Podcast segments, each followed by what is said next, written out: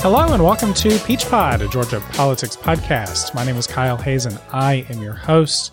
And joining me on today's show is Luke Boggs. Luke, how are you doing? Oh, just enjoying another another great day in the state of Georgia. it's always a great day in Georgia. Uh, also joining us today is Nabila Islam. Nabila, how are you? I'm doing good. I'm also enjoying another great day in Georgia as well. All right, so on today's podcast, we are going to talk about Joe Biden's selection of California Senator Kamala Harris as his running mate for 2020. We'll talk about the historic nature of her candidacy and whether progressives should actually be wary of a Biden Harris ticket. Then Tuesday was another election day in Georgia, and in settling some party primaries that went to runoffs, Georgia Republicans decided to send a conspiracy theorist and a gun shop owner to Congress. Uh, we'll also talk about the uh, election featuring a controversial district attorney in Fulton County, Paul Howard. He was defeated in his bid for another term. But let's go ahead and dive in here with Biden's selection of Kamala Harris. So on Tuesday afternoon, Democratic presidential nominee Joe Biden announced Kamala Harris would be his running mate. The first black and Asian American vice presidential nominee, Harris previewed how she would prosecute the Trump administration on Wednesday blasting his response to the COVID 19 pandemic and saying that the case against Donald Trump and Mike Pence was open and shut.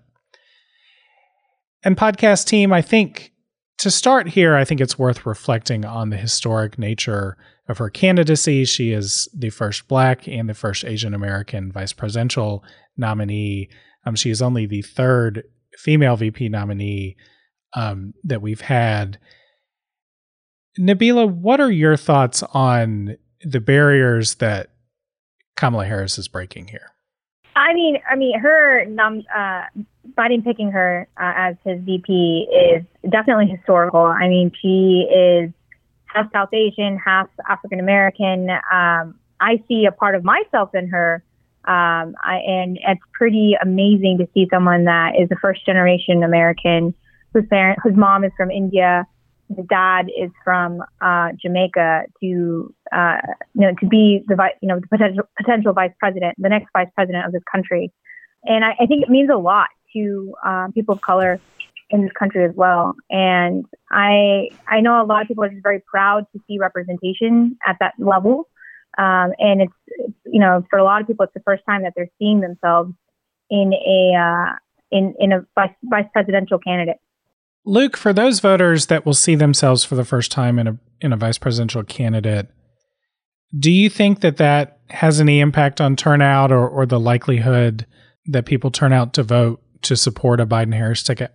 The honest answer to that is we don't know. Uh, we kind of have mixed results because you know Barack Obama being the first African American candidate of a major ticket really boosted African American turnout and minority turnout in general. And he had a very, very high support among that group. And then Hillary Clinton, being the first female candidate uh, for a major ticket, did not see like universal female support.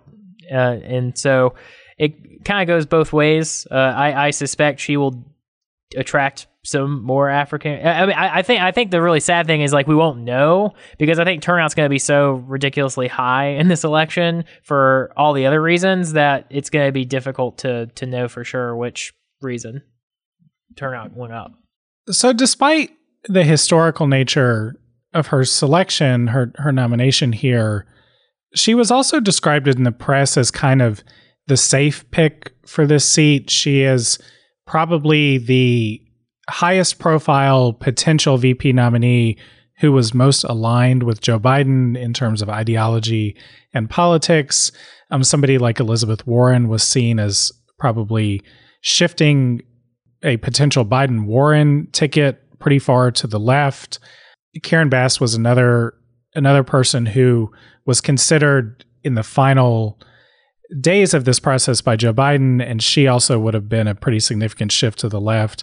Another candidate who maybe you know it would be hard to say in terms of ideology where she would take where she would have taken the ticket. Um, but Susan Rice was somebody who was considered. She's former national security advisor in the Obama Biden administration. She is somebody who uh, was renowned for basically being really good at the job of governing, good at the job of of managing and, and shuffling things through the federal government, and strong on foreign policy issues. Um, that I heard, you know, particularly in sort of the the Pod Save podcasts from former Obama officials who really liked Susan Rice. Um, despite that, she is somebody who never ran for public office, so there were some questions there about some of her political chops and, and whether or not she was would have been if she was selected would have been uh, the right person to read, lead the party from a political perspective. But Luke, what do you?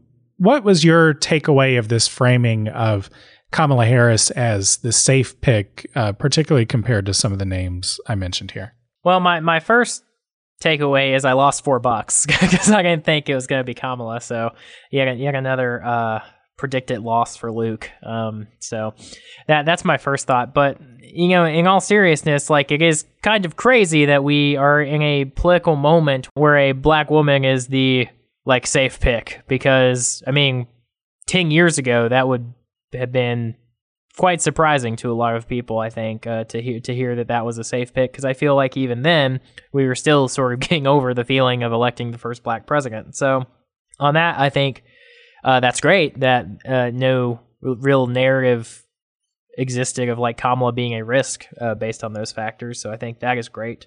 On the other hand, you know, this was the pick that I think makes the most sense in retrospect, and I should not have bet four dollars against her being picked um, because Biden is not likely to adopt the like persona of someone being radical, and so like as much as I like Elizabeth Warren the VP should never be the story.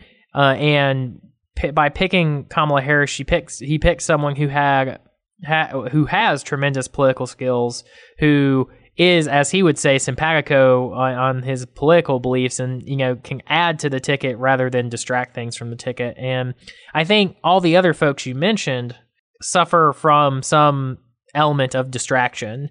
You know, there's the candidates that had not run for office uh, on that high of a level, or in Susan Rice's case, like all they all had minor co- controversies that you know the press had just started to work out on. And it's just like we don't have time for that, and so having Kamala Harris be the pick is is great because not only is she very talented and very smart and has a lot of things that she's going to bring to the ticket, but we also pretty much know who she is at this point, and we know like what the bad things people say about her are. There, there, there won't be any surprises. Hopefully, fingers crossed, there won't be any surprises about Kamala Harris, and I, I think that is also a strength in this moment.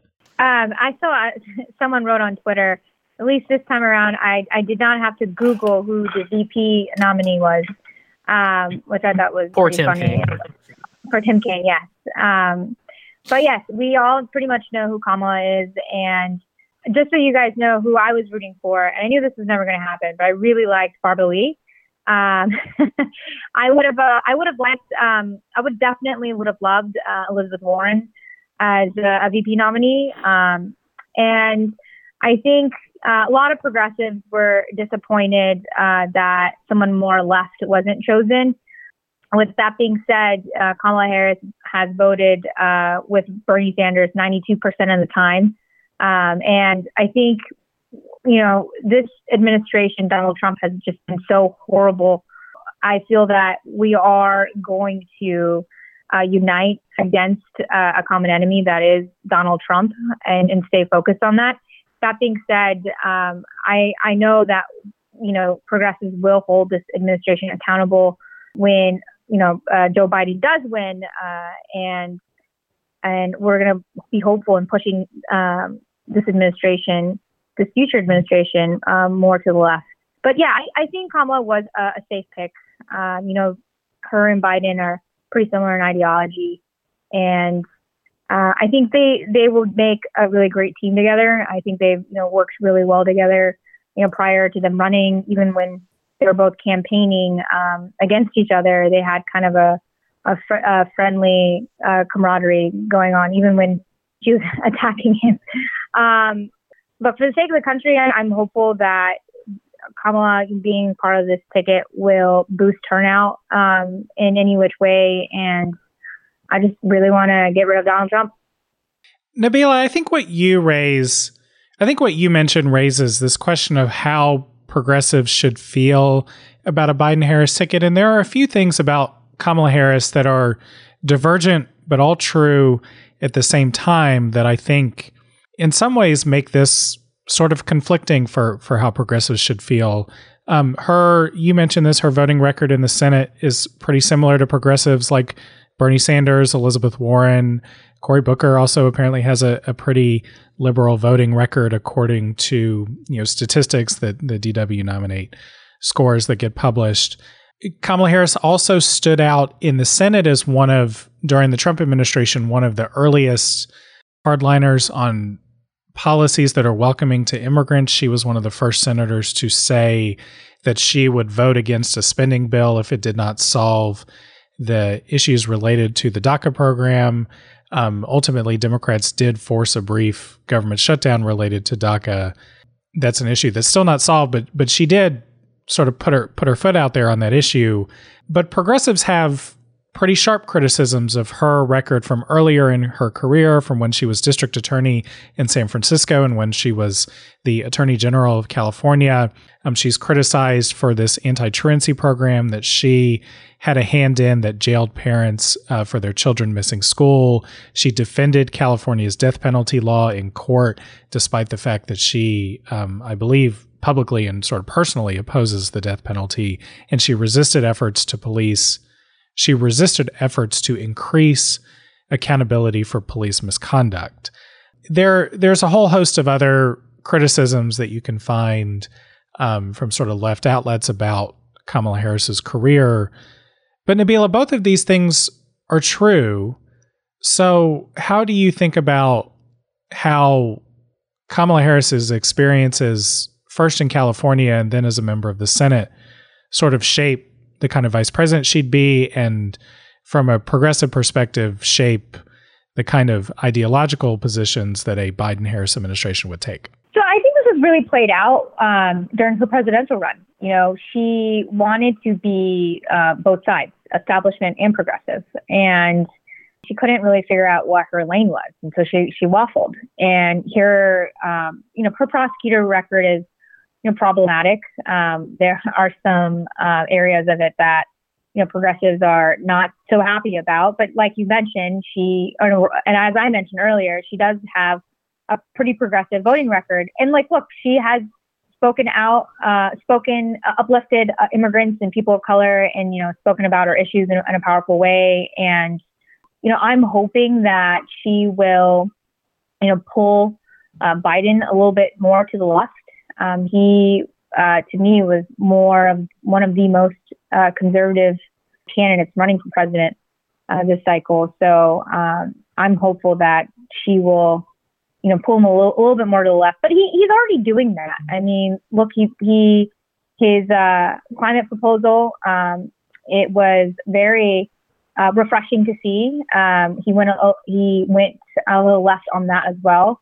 Uh, I know Congressman Ocasio Cortez helped craft that and he, you know, put her on the team to do so. So he's listening. He's seeing, um, you know, how the landscape is shifting.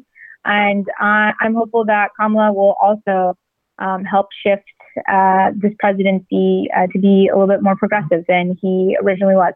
Well, I, I have two quick thoughts, hopefully quick thoughts on, uh, you know, how Kamala's record reflects what we're likely to see in a, you know, Joe Biden, Kamala Harris presidency the first thing is, and this is one thing that's like a frustrating argument that I keep having to have, is that a lot of these criticisms of her time of AG and of prosecutors in generally like don't at least reflect the reality that you like legally have to like like especially for attorney generals because pro, uh, you know DAs are a little bit different. But for attorney generals you are legally constitutionally sworn as the lawyer for the state like not you are not the lawyer of your intentions and feelings. You are the lawyer of the state of California in her case.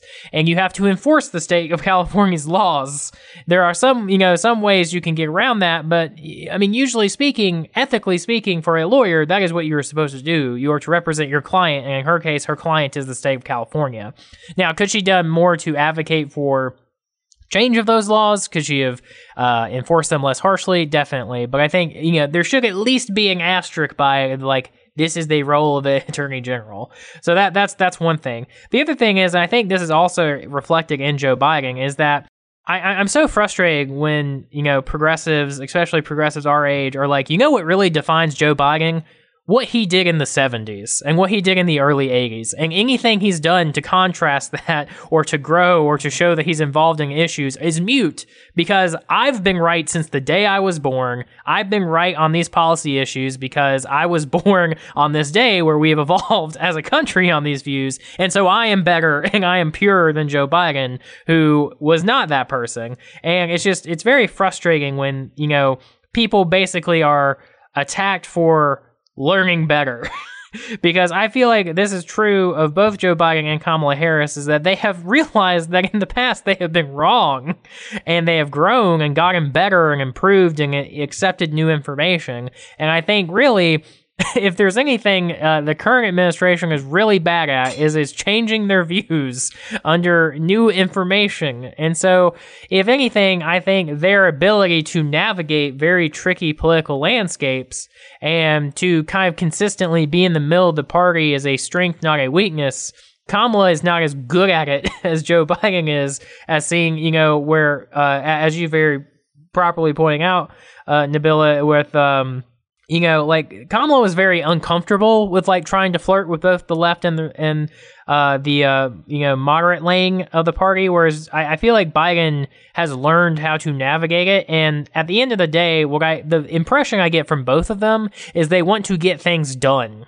And if they have the votes to do the really progressive thing, they'll do that. If they have the votes to do the slightly more moderate thing, they'll do that. But I think you know the goals are the same, uh, the the values are the same, and they they seem far more value driven than you know this is the correct policy position, and I will die on this hill. That does not seem like either of their temperament. They are far more driven by results, and I think that is really what we need right now. Yes, no, I, I, I agree. I will say, you know, Biden made, did make that comment that if Congress passed uh, Medicare for all, he would veto it. So um, people were not happy. Progressives were not happy with that. So yeah, and, and, obviously there's exceptions. You know that that would be one of the major exceptions. But I mean, like his Build Back Better plan is quite similar to the Green New Deal. It's not exactly the same. It doesn't go as far, but I mean, like I, I feel like he would probably pass most of the Green New Deal if you put it on his desk. The, the healthcare thing is a little bit different, just because of how much he's worked on that issue, um, and how clearly he feels that we should just keep working in the Obamacare framework. This, though, I think does speak to some progressives' frustration with finding justification for punting on doing the big moral and right things more often than not. I mean, there are additional authorities or use of the bully pulpit that Kamala Harris had both as a district attorney and as a attorney general in California. Um, Democrats in Congress are are criticized by the left for too often using like process concerns like the filibuster or concerns over whether or not concerns over how Republicans will argue against the things that they do as excuses for not doing the moral, right, and just thing. And so I think that sort of is at the heart of this discussion, particularly as you think about how to evaluate Kamala Harris's record, is I think for a lot of progressives who may be frustrated with this ticket, they sort of see a repeat of the Obama administration coming where they there will be this lip service to progressives and there will be you know additions of progressive policy items to campaign wish lists and planning documents and task forces and all of this stuff.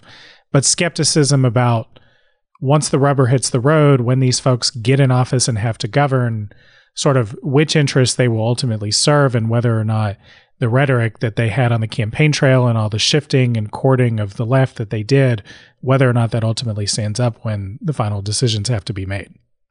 I think look, um, you can't ignore uh, you know the progressive voting bloc, and where we are as a country today is a lot more a lot different where we were with when uh, uh, when Obama was inaugurated. Uh, I mean, look at Congress. We like in 2018 we elected one of the most the most diverse delegation ever. And we have, you know, the folks that are spearheading conversations in Congress today are freshman congresswomen like Ilhan and Rashida and Ayanna and AOC. And so you you won't be able to you you will not be able to get away with lip service because we're going to hold you know every administration going forward accountable.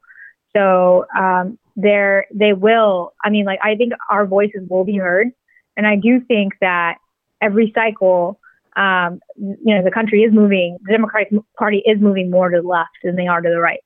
Final note on the VP pick before we talk about runoffs.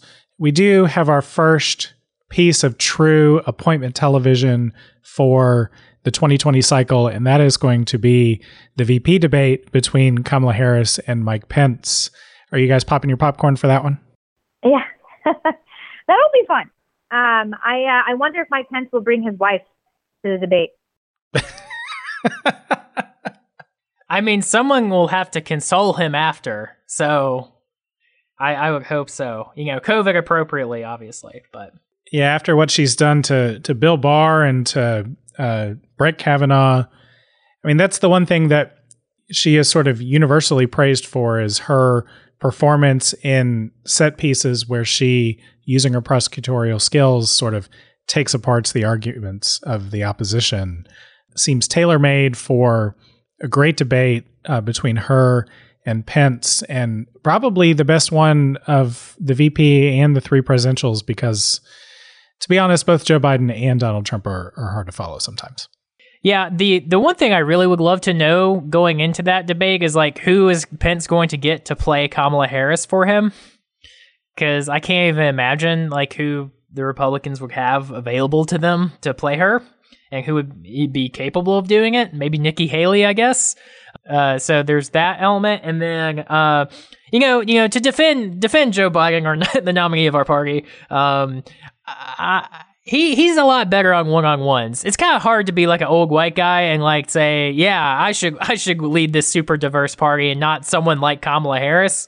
Uh, so I, I feel like when he's going against Trump, Joe Biden will be at his best, which is like empathetic and, you know, have the ability to consider what another human being might be feeling. And also, uh, you know, his, I mean, it's really, it's, I mean, it's remarkable to me just how right Joe Biden was because his first video announcing his run was like, we need to like fight for the soul of America. And boy, was he right. And so I, I feel like when he's having a debate about that rather than like what he did in the 70s and who's the most left candidate, when he's one on one with Trump, I feel like he'll just be on a lot more comfortable ground and he won't be as fumbly as he usually is. At least I hope. I hope so too. I hope uh, Biden uh, does really well against Trump. Uh, Trump is masterful though uh, in in the way that he just cuts people down with really dumb words. So I'm hoping that yeah. he uh, he isn't as uh, bully as he usually is, which I doubt. I am pretty sure he will be. Um, but as far as um, Kamala, I think she's going to eviscerate Pence. Um, he's not going to know what to do with himself afterwards. So um, i look forward to watching both of the debates. My favorite piece of Trump reaction to the selection of Kamala Harris is he had a press conference the afternoon after Harris's selection was announced, and the reporter asks him, he says, Your campaign uh, put out a video referring to her as phony Kamala. And he had his look on this face like the journalist just informed him of what his campaign did, and he had no idea what his attack on Kamala Harris was supposed to be. We'll see if he approves of his own campaign's messaging going forward. All right, so let's move on to our second topic for today. So it was election day yet again in Georgia on Tuesday. Voters returned to the polls to decide a handful of congressional and state legislative primary races that went into runoffs, along with a few notable local contests. Most notable of these in on the congressional level was QAnon conspiracy theorist and the internet's harshest critic of teenagers, Marjorie Taylor Greene. She won a runoff and is most likely going to be Georgia's next representative in the 14th congressional district. Uh, Luke, you mentioned the the fake and super offensive and racist Twitter account of the fake member of Georgia's 15th congressional district last week. And when you look at Marjorie Taylor Greene's Twitter feed, it's like Worse than the parody. That account is dead. like it can't do anything anymore. It's worse than the parody. It is truly worse than the parody because it's just like I, I mean, it's just honestly, if there was like a handbook of like terrible things Republicans have said, um, she she has said all of them. Like you know, called George Soros a Nazi, check. you know, bully teenagers, check. Um, believe in QAnon, check. I mean, it's it's it's quite quite remarkable, really. I mean, by by that, you know, and we're going to talk about this race as well. But like Andrew Clyde in the ninth is like normal. Yeah. Um, so So let's start here with with Marjorie Taylor Greene. She is somebody who I found to be kind of a clown and kind of a laughing stock through most of the primary season. She initially began her bid for Congress in the 6th congressional district thinking that she could defeat Karen Handel and go on to challenge Lucy McBath in that district. Um, I guess she found out that in the suburbs of Atlanta she has no appeal, so she moved and moved her candidacy to the 14th congressional district, which is something that you can do. This is the race that will replace uh, retiring Representative Tom Graves in Congress, and she she got into a runoff. She actually won the most votes in the regular primary, but was forced into a runoff because she didn't get 50% plus one. And then she, maybe embarrassingly, but pretty easily won the runoff against a neurosurgeon from Rome, John Cowan. And if you had any inclination that maybe all of this was bluster, maybe all of this was just a show for what we know is a pretty radical Republican primary electorate in a district that is generally like 65 35 Republican. And if you thought that maybe she would sort of transform into a more normal political figure after her victory, she she disabused you of those notions pretty quickly. Um, at her victory speech, she said she wanted to be the worst nightmare to the liberal left. And she said of Nancy Pelosi, she said Nancy Pelosi is a hypocrite. She's anti American. And she said, We're going to kick that bitch out of Congress in her victory speech. Nabila, reactions to this woman, she's she's going to Congress. Yeah. Uh, I've been sounding the horn on her since she was in a primary against uh, in with uh, uh, Karen Handel. I I knew when when she got into that primary uh, that she would well she was probably going to win. And listen, the woman is a complete psychopath. Yes, she she she's going to be a thorn in our side, but like she's also going to be the Republican Party's worst nightmare because she's about to be a liability. She has said incredibly offensive things, like uh, in, in regards to Ilhan Omar and Rashida Tlaib, you know, the first two uh, Muslim congresswomen, uh, compared them to a Muslim invasion that Sharia law was uh, going to be implemented. Uh, she, you know, doesn't think um, Islam should be um, a religion that should be practiced in this country. I mean, look, she's, she has said racist, um, anti-Semitic, Islamophobic things that even people in Republican leadership have uh, stepped back uh, away from her. Um, I thought it was really, um, you know, Donald Trump uh, praising her victory was really lock in step with how he really feels about, you know, all all of these minority groups. I'm really disappointed that Georgia elected her to Congress. That we are sending this woman to Congress, and I really, really hope that she will end up being a one one term Congresswoman. It is it is a real disappointment that someone like her uh, could be elected, but you know, here we are. Luke, in, in general, this kind of politics broadly has not served the Republican Party well. I mean, Donald Trump won a surprise victory in 2016, campaigning on, on a lot of these similar messages, although I mean, Marjorie Taylor Greene is so bad that you could almost call Donald Trump tepid compared to compared to Marjorie. But since that time, they lost a gerrymandered majority in the House very quickly. They uh, had an even stronger advantage in the Senate that may disappear after this election. Uh, we are talking on the day that the 538 presidential model came out, and and and according to this model, he wins the presidential election 71 out of 100 times in in their forecast, and yet there are Republicans across the country in conservative places who are kind of doubling down on this politics. We talked last week about Kelly Loeffler's uh, crusade against the Black Lives Matter movement in the WNBA. Marjorie Taylor Greene just ratchets this up to an entirely new level. Why do you think Republicans feel empowered to pursue this kind of politics? Well, first thing I do want to push back. There, we have not elected her to Congress yet. She has an opponent in November. That district can choose to make a different decision. Now, based on electoral history and common sense and how these things play out. Unfortunately, she probably will win and she probably will be the congresswoman from that district, but there is still a chance. And, you know, the thing. I mean, didn't Trump win the, this the district real, by like hmm? 50 points? Didn't Trump win this district by like 50 points last time? Yeah, I believe it is the most conservative district in the country. 57. Um, yeah, 57 it, points. Yeah. It's definitely up there if it's not. Um, so I mean, it's worth noting the Democrat, but but I just acknowledging that it'll be such an uphill battle. Because here's the thing, right? Like the there there's only two explanations for why she is going to be elected. And it one of them is that all of these Republicans actually believe this stuff, which I really doubt. Uh, but there definitely are some that do, and there's definitely plenty of voters in um, their party that do because i also like knew she was going to win. When i saw what she was doing i knew she was going to win because as i, I mentioned previously about uh, kelly loeffler's strategy she was controversial and so people knew who she was. And if you're constantly getting news articles written about you whereas her opponent is the other guy who's running against her like that's not a great argument for like why you should be elected. You know, Nixon had a great comment, which is if there's ever a stop X campaign, bet on X. Um, and he's not wrong.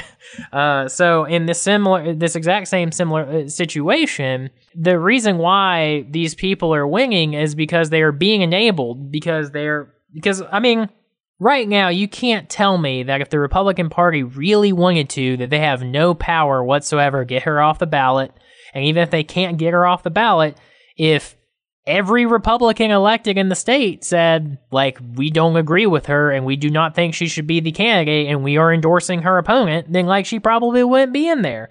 And then on top of that, if she does get to Congress, Congress has the ability to censure people, to kick people out. Like, there are things that could be done to prevent her from going to Congress, but no one has the willpower to do it or the you know uh, uh, feel no one has no one feels like they have the ability to do it. And the w- reason i know that is they didn't do it when it was easy. They didn't do it when there was like 18 other people running against her. I can't remember how many people were in the first round but it was, it was, there were several.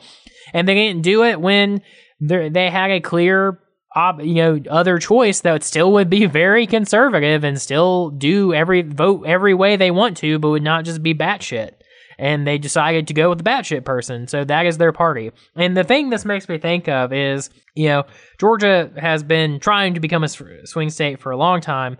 And so I, I've spent a lot of time reading and talking to friends in Virginia and be, you know, trying to figure out like what they did and how they were effective. And one thing that's really I you know been striking me lately is something that I heard from them, which is uh, and this also happened in Colorado, is basically the Republican Party went insane when they started losing. Like they just started electing a bunch of people like this when they started losing. And I really think the Georgia Republican Party, if you're out there and you're listening, uh, you know, you got you gotta like take a deep breath and think about like, is this what you want? Because um, if you keep enabling these folks like this is going to be the party. The party will not be your reasonable people who get things done, who, you know, have minor disagreements on policy. It will be people who think like the entire government is a pedophile ring. Um, and you know, it, this to me seems like a good moment to transfer to the ninth race because in the same vein, uh, that race was between Representative Matt Gurtler, who was a very conservative, but very much a politician, a person who like did the job of a representative and, you know, didn't say completely crazy things. And he lost to a guy who runs a gun shop. Now, Clyde's Armory is very successful, and so uh, you know he obviously knows something about selling guns. Um, but like, is that really like who you want in government? The guy who like says inflammatory things and sells guns, and apparently that is what the Republicans want. So I think that you know, in these primaries, you you throw red meat, right? Because the primary voters are more conservative than your general election voters. And so everyone's trying to beat each other in terms of how mean they can be to marginalized communities. You know, so I was reading the other day about why do you know Trump supporters continue to support Trump when clearly he's you know said and done awful things and 160,000 Americans have died from COVID-19 and it's because it's a lot for a lot of these supporters it's not what exactly Donald Trump does for them but what he does to punish other people that are not like them. So I think the party has become more white. It's become more, it's just become very like homogenous. It's not inclusive. It's hostile. Um, and it's, it's mean to people of color. It's immigrants. It's mean to people like me. And, and apparently, you know, the, Trump supporters are, they're, you know, diehards about being mean and being bullied. And, and, it, and it gives them a, they have like a complex with it. it. It makes them feel like they have power. And and I, I'm just I just want to read this tweet that Donald Trump posted today, which like exploded my head. But he wrote, "The suburban housewife will be voting for me. They want safety and are thrilled that I ended up ended these long running program where low income housing would invade their neighborhood. Biden would reinstall it in a bigger form with Cory Booker in charge. Like it's no longer dog and whistle, right? There's like, this administration is just full blown full blown racist. 103,000 people liked this tweet. I mean, it's it's disgusting. And can the Republican turn can the Republican Party turn this around? I don't know. I mean, they kind of just made their bed and now they're to have to lie in it. And it's it's it's frankly disappointing and two parties have become so polarized. This administration has I listen guys, I can talk about how I hate Donald Trump so much. Um, but I just think that you know, the the Republican Party as is, is at a point where I don't know that if they can turn around, uh, turn back from it. To underscore just like the general meanness that has come to define conservative politics in recent years, um, the at the at Marjorie Taylor Greene's victory party, uh, Greg Bluestein, AJC reporter, was there. Um, he was allowed to stay briefly where he wrote up this story and, and got the main quotes that that were in his piece, and then he was escorted out of the party. Niles Francis, who is, if you're active in Georgia politics Twitter, you've you've almost certainly seen his Twitter account. He's a part of this group of young people who do election analysis. They make some of the best maps that are out there on Twitter. If you're really interested in breaking down by county or by precinct or any other ways of sort of breaking down electoral performance. Um, he basically tweeted out and shared Greg's news that he was escorted out of this party, and Marjorie Taylor Greene attacked him on Twitter. Um, said that if Niles had showed up at her election victory party, uh, she would have kicked him out too, and um, it, it basically invited by calling him out, basically invited all of her crazy QAnon believing followers to uh, go after him on Twitter to the extent that he ended up uh, deactivating his Twitter account. And I deemed her in the intro the internet's harshest critic of teenagers because actually, the way that Marjorie Taylor Greene came on the radar for me was I saw this video of her accosting David Hogg, the one of the survivors of the Parkland shooting in Florida, accosting him in front of Congress when he was coming to speak about uh, you know, gun safety issues to members of Congress. And this was like she gained this kind of internet fame among sort of extremely online conservatives for being racist and also being abrasive to people who have endured some of the worst events imaginable. And it just underscores, I think, like the coldness and the meanness of this politics that I think is, you know, you can you can say and you can critique bad policies that have been supported by both parties, but sort of the openly mean politics, I think, does feel new to me. The other sort of notable thing about uh, the congressional runoffs, and, and then we'll get into uh, this discussion of the Fulton DA's race, is that for the Georgia delegation, they now replace Tom Graves, uh, who I believe was the most senior Republican member of the delegation, and Doug Collins, who is running for Senate, they will be replaced by Marjorie Taylor Greene and Andrew Clyde. And I think if you're somebody who follows delegation politics, you know, there's obviously a lot of polarizing issues where Democrats and Republicans in the Georgia delegation don't agree. But there's also a lot of sort of home state issues or non polarizing issues where the delegation often works together.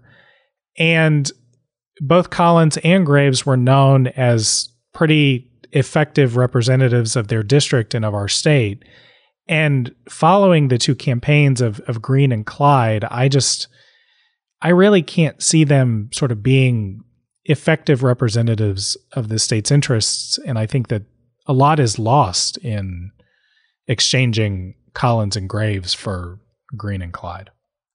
Yeah, I think that's the you know the real tragedy because I think the United States works better when it has two parties that aren't just completely out of control, uh, and it really is a shame that we are in this position where we do have a party that is out of control, uh, and uh, I, I, you know, not big fans of either Doug Collins or Tom Graves, but they at least, you know, would have civil conversations with some of their colleagues in Congress and would try to do things for the state of Georgia and try to get things done. And I think that is a real loss for the state. And uh, I don't, I don't really think either of the new likely Congress people from Georgia are going to be very popular or really help the state in any way. We are uh, losing uh, statesmanship, and, and, and it's very unfortunate because um, both Graves and Collins, um, which I, I know I, I don't agree with them either, but are being replaced by like Looney Tunes, um, like characters, caricatures of what elected officials should be like. And I don't think they will be effective uh, representatives. And uh, I, it's it's really concerning. So the other high profile runoff on during Tuesday's elections was this challenge to Fulton County District Attorney Paul Howard. He was challenged by Fani Willis, a former deputy of his in the DA's office.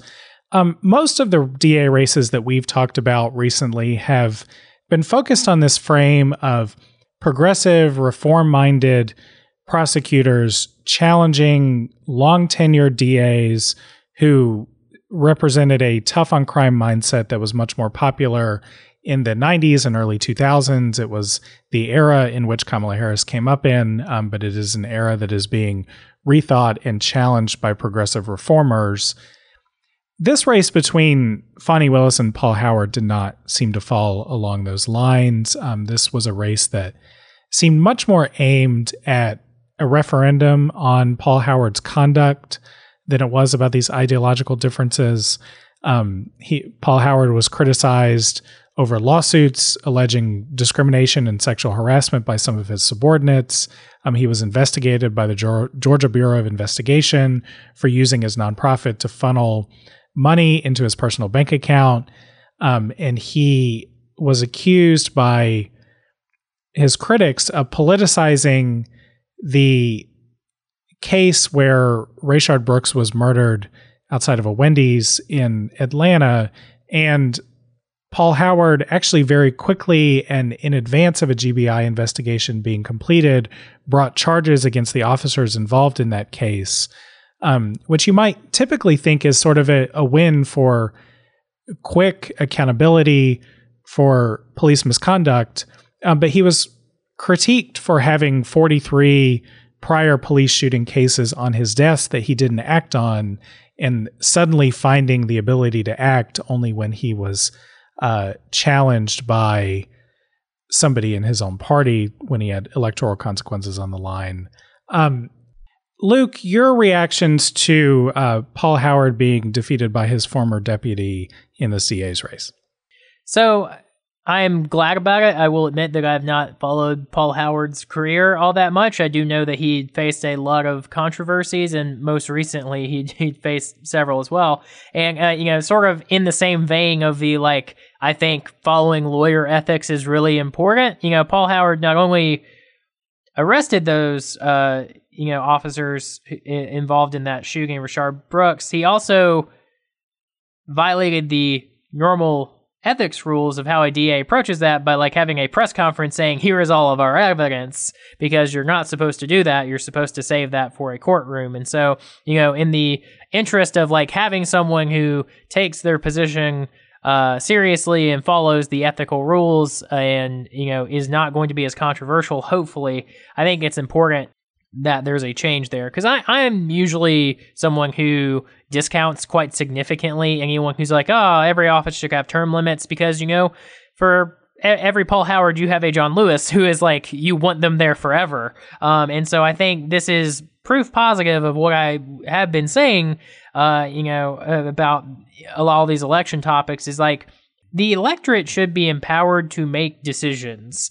And just because Paul Howard had been there forever does not mean he would stay there forever. And when someone is held accountable by the media, held accountable by an, an, opponent, there is a chance for change there. And so I think that is just really what we're seeing here is just that like it was time for him to go. It was probably well past time for him to go, and now he is going to be going. And so I think I think that is great.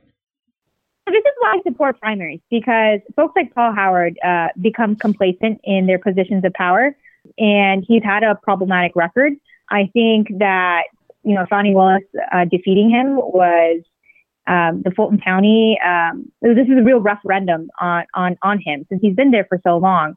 Um, and look, power is not given away, it's taken away. So I'm really glad that she ran a strong campaign and, you know, the county spoke up and chose her. So um, i look forward to seeing what her leadership will look like. And um, you know, I'm hoping that it will be uh, 100% ethical, um, unlike what his, he just seemed to have a lot of scandals. So um, I don't think, you know, you, the DA should be distracted with scandals around them. They need to be working on behalf of the county. So I, I wish her all the luck.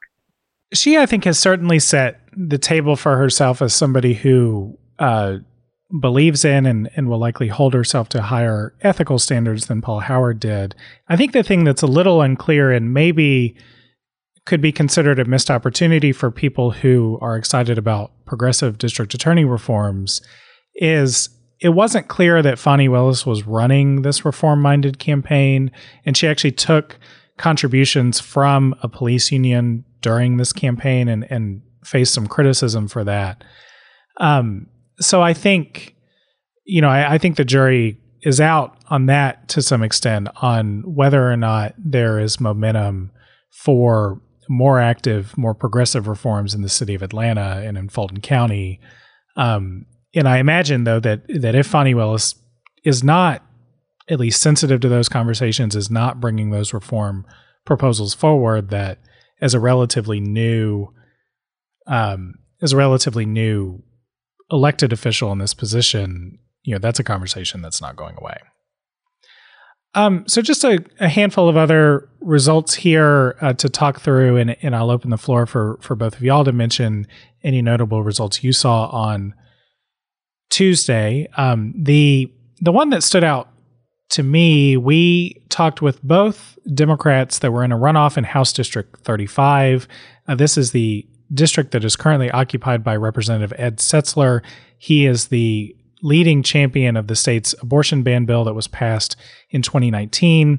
And so, vying to take him on and to try to flip this seat to Democrats in November was Kyle Rinaudo, who is a music teacher at my alma mater, Etowah High School, who can't seem to stay out of the headlines these days. Um, and he faced off against Lisa Campbell, who's a business consultant. And uh, we talked with both of them in the lead up to this race the thing that stood out to me as a trend that we've seen, particularly in the Trump era in Democratic primary politics in Georgia and across the country, has been that Democratic voters have been excited, motivated to pull the lever for female candidates, for women of color candidates, um, and to try to give them positions of power, even when they have challenged sort of longtime incumbents. I think the most notable was Steve Henson, the uh, former minority leader of the state Senate Democrats. He almost lost a primary challenge in 2018, and then he opted not to run for reelection this cycle. In this case, though, it appears that Kyle Rinaudo has defeated Lisa Campbell in this race. And so Democratic voters in State House District 35 chose a a young and and I thought fairly charismatic, but a, a young white guy to lead the charge in trying to take the seat of the the state's most active anti-abortion activist legislator. Um, reactions to that decision by Democratic primary voters. So I won't I won't claim to know um, what the electorate is like in House District 35, but uh, you know primary runoffs are are typically more white.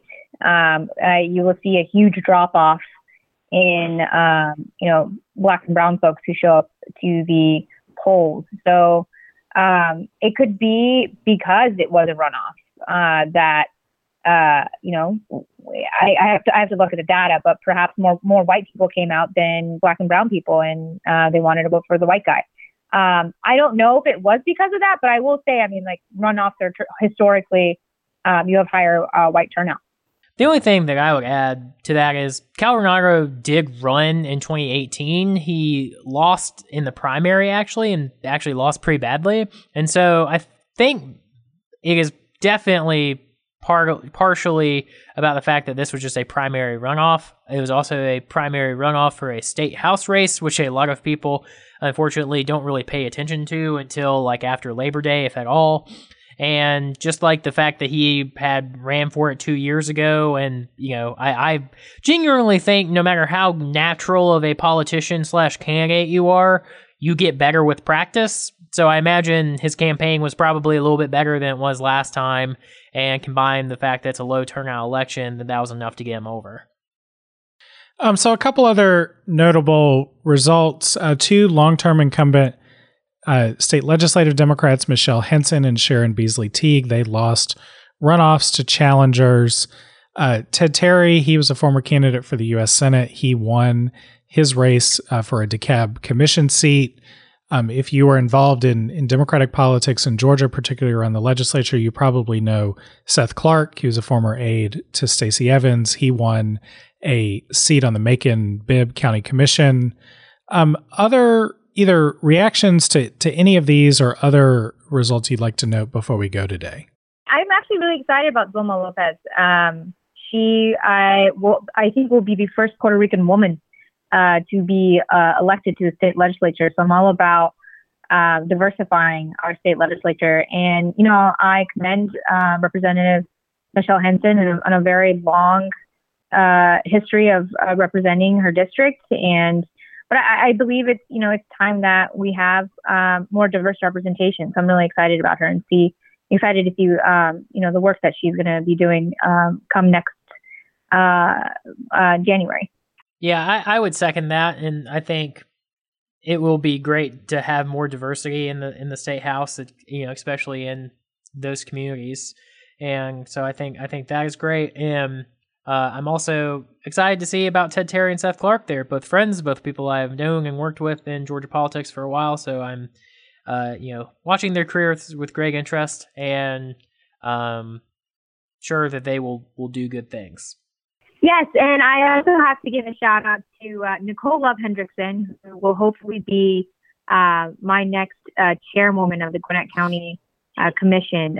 but historically, it's been uh, the chair, the chairman chair, slash chairwoman has been white, even though uh, Gwinnett is now a majority minority county. But we've seen some huge demographic shifts here uh, in the last 10 years. And so she uh, got 49% in her primary, and she was in Lee Thompson, who uh, basically said that he wasn't going to campaign anymore and, and endorsed uh, Nicole because he saw that overwhelmingly the community wanted her. I thought it was pretty commendable of him. And, you know, she naturally won her runoff. So I'm really excited uh, to see her, uh, you know, hopefully, I think, I think we're going to see a blue, a real strong blue wave in, um, in November. I mean, Gwinnett's already blue, but even stronger. And so I'm really excited, uh, not just her race, but also sheriff and county, uh, tax commissioner. A lot of down ballot candidates are going to flip, uh, this cycle. So pretty excited about that. Seth Clark is also a friend of mine, and so I'm super happy for him. Uh, I think he's going to make a great commissioner, and uh, gonna uh, it's going to be really great leadership for Macon. So I'm really excited for uh, Macon and, and for him as well. Yeah, congrats to you, Seth. And I remember, I don't, Seth may or may not remember who I am. I, I know him from uh, uh, a meeting he led uh, when I first worked with with Spencer Frye in the state legislature, and and so I um, followed his campaign a little bit. Great ads that he filmed with his old pickup truck, which is the best looking pickup truck on Instagram. So, uh, congrats to you, Seth. Yeah, yeah, that was a really great ad. He did. He said he was. It was very cost effective too to shoot it. Um, but it, I, I loved it. It was very, um, very homey and vibrant. Alrighty. Well, on that note, we are going to leave it there this week. Uh, so, Nabila, thank you for joining today's podcast. Of course. Thanks for having me. And Luke, thank you as well. Happy to be here as always. Alrighty, y'all. We'll talk to y'all again next week. That's our show for today. If you like what you heard, subscribe to Peach Pod. Thanks as always to our fantastic interns, Olivia Bauer, Peyton Childers, and Kelly Dobso for their help researching this episode. Until next time, take care, y'all.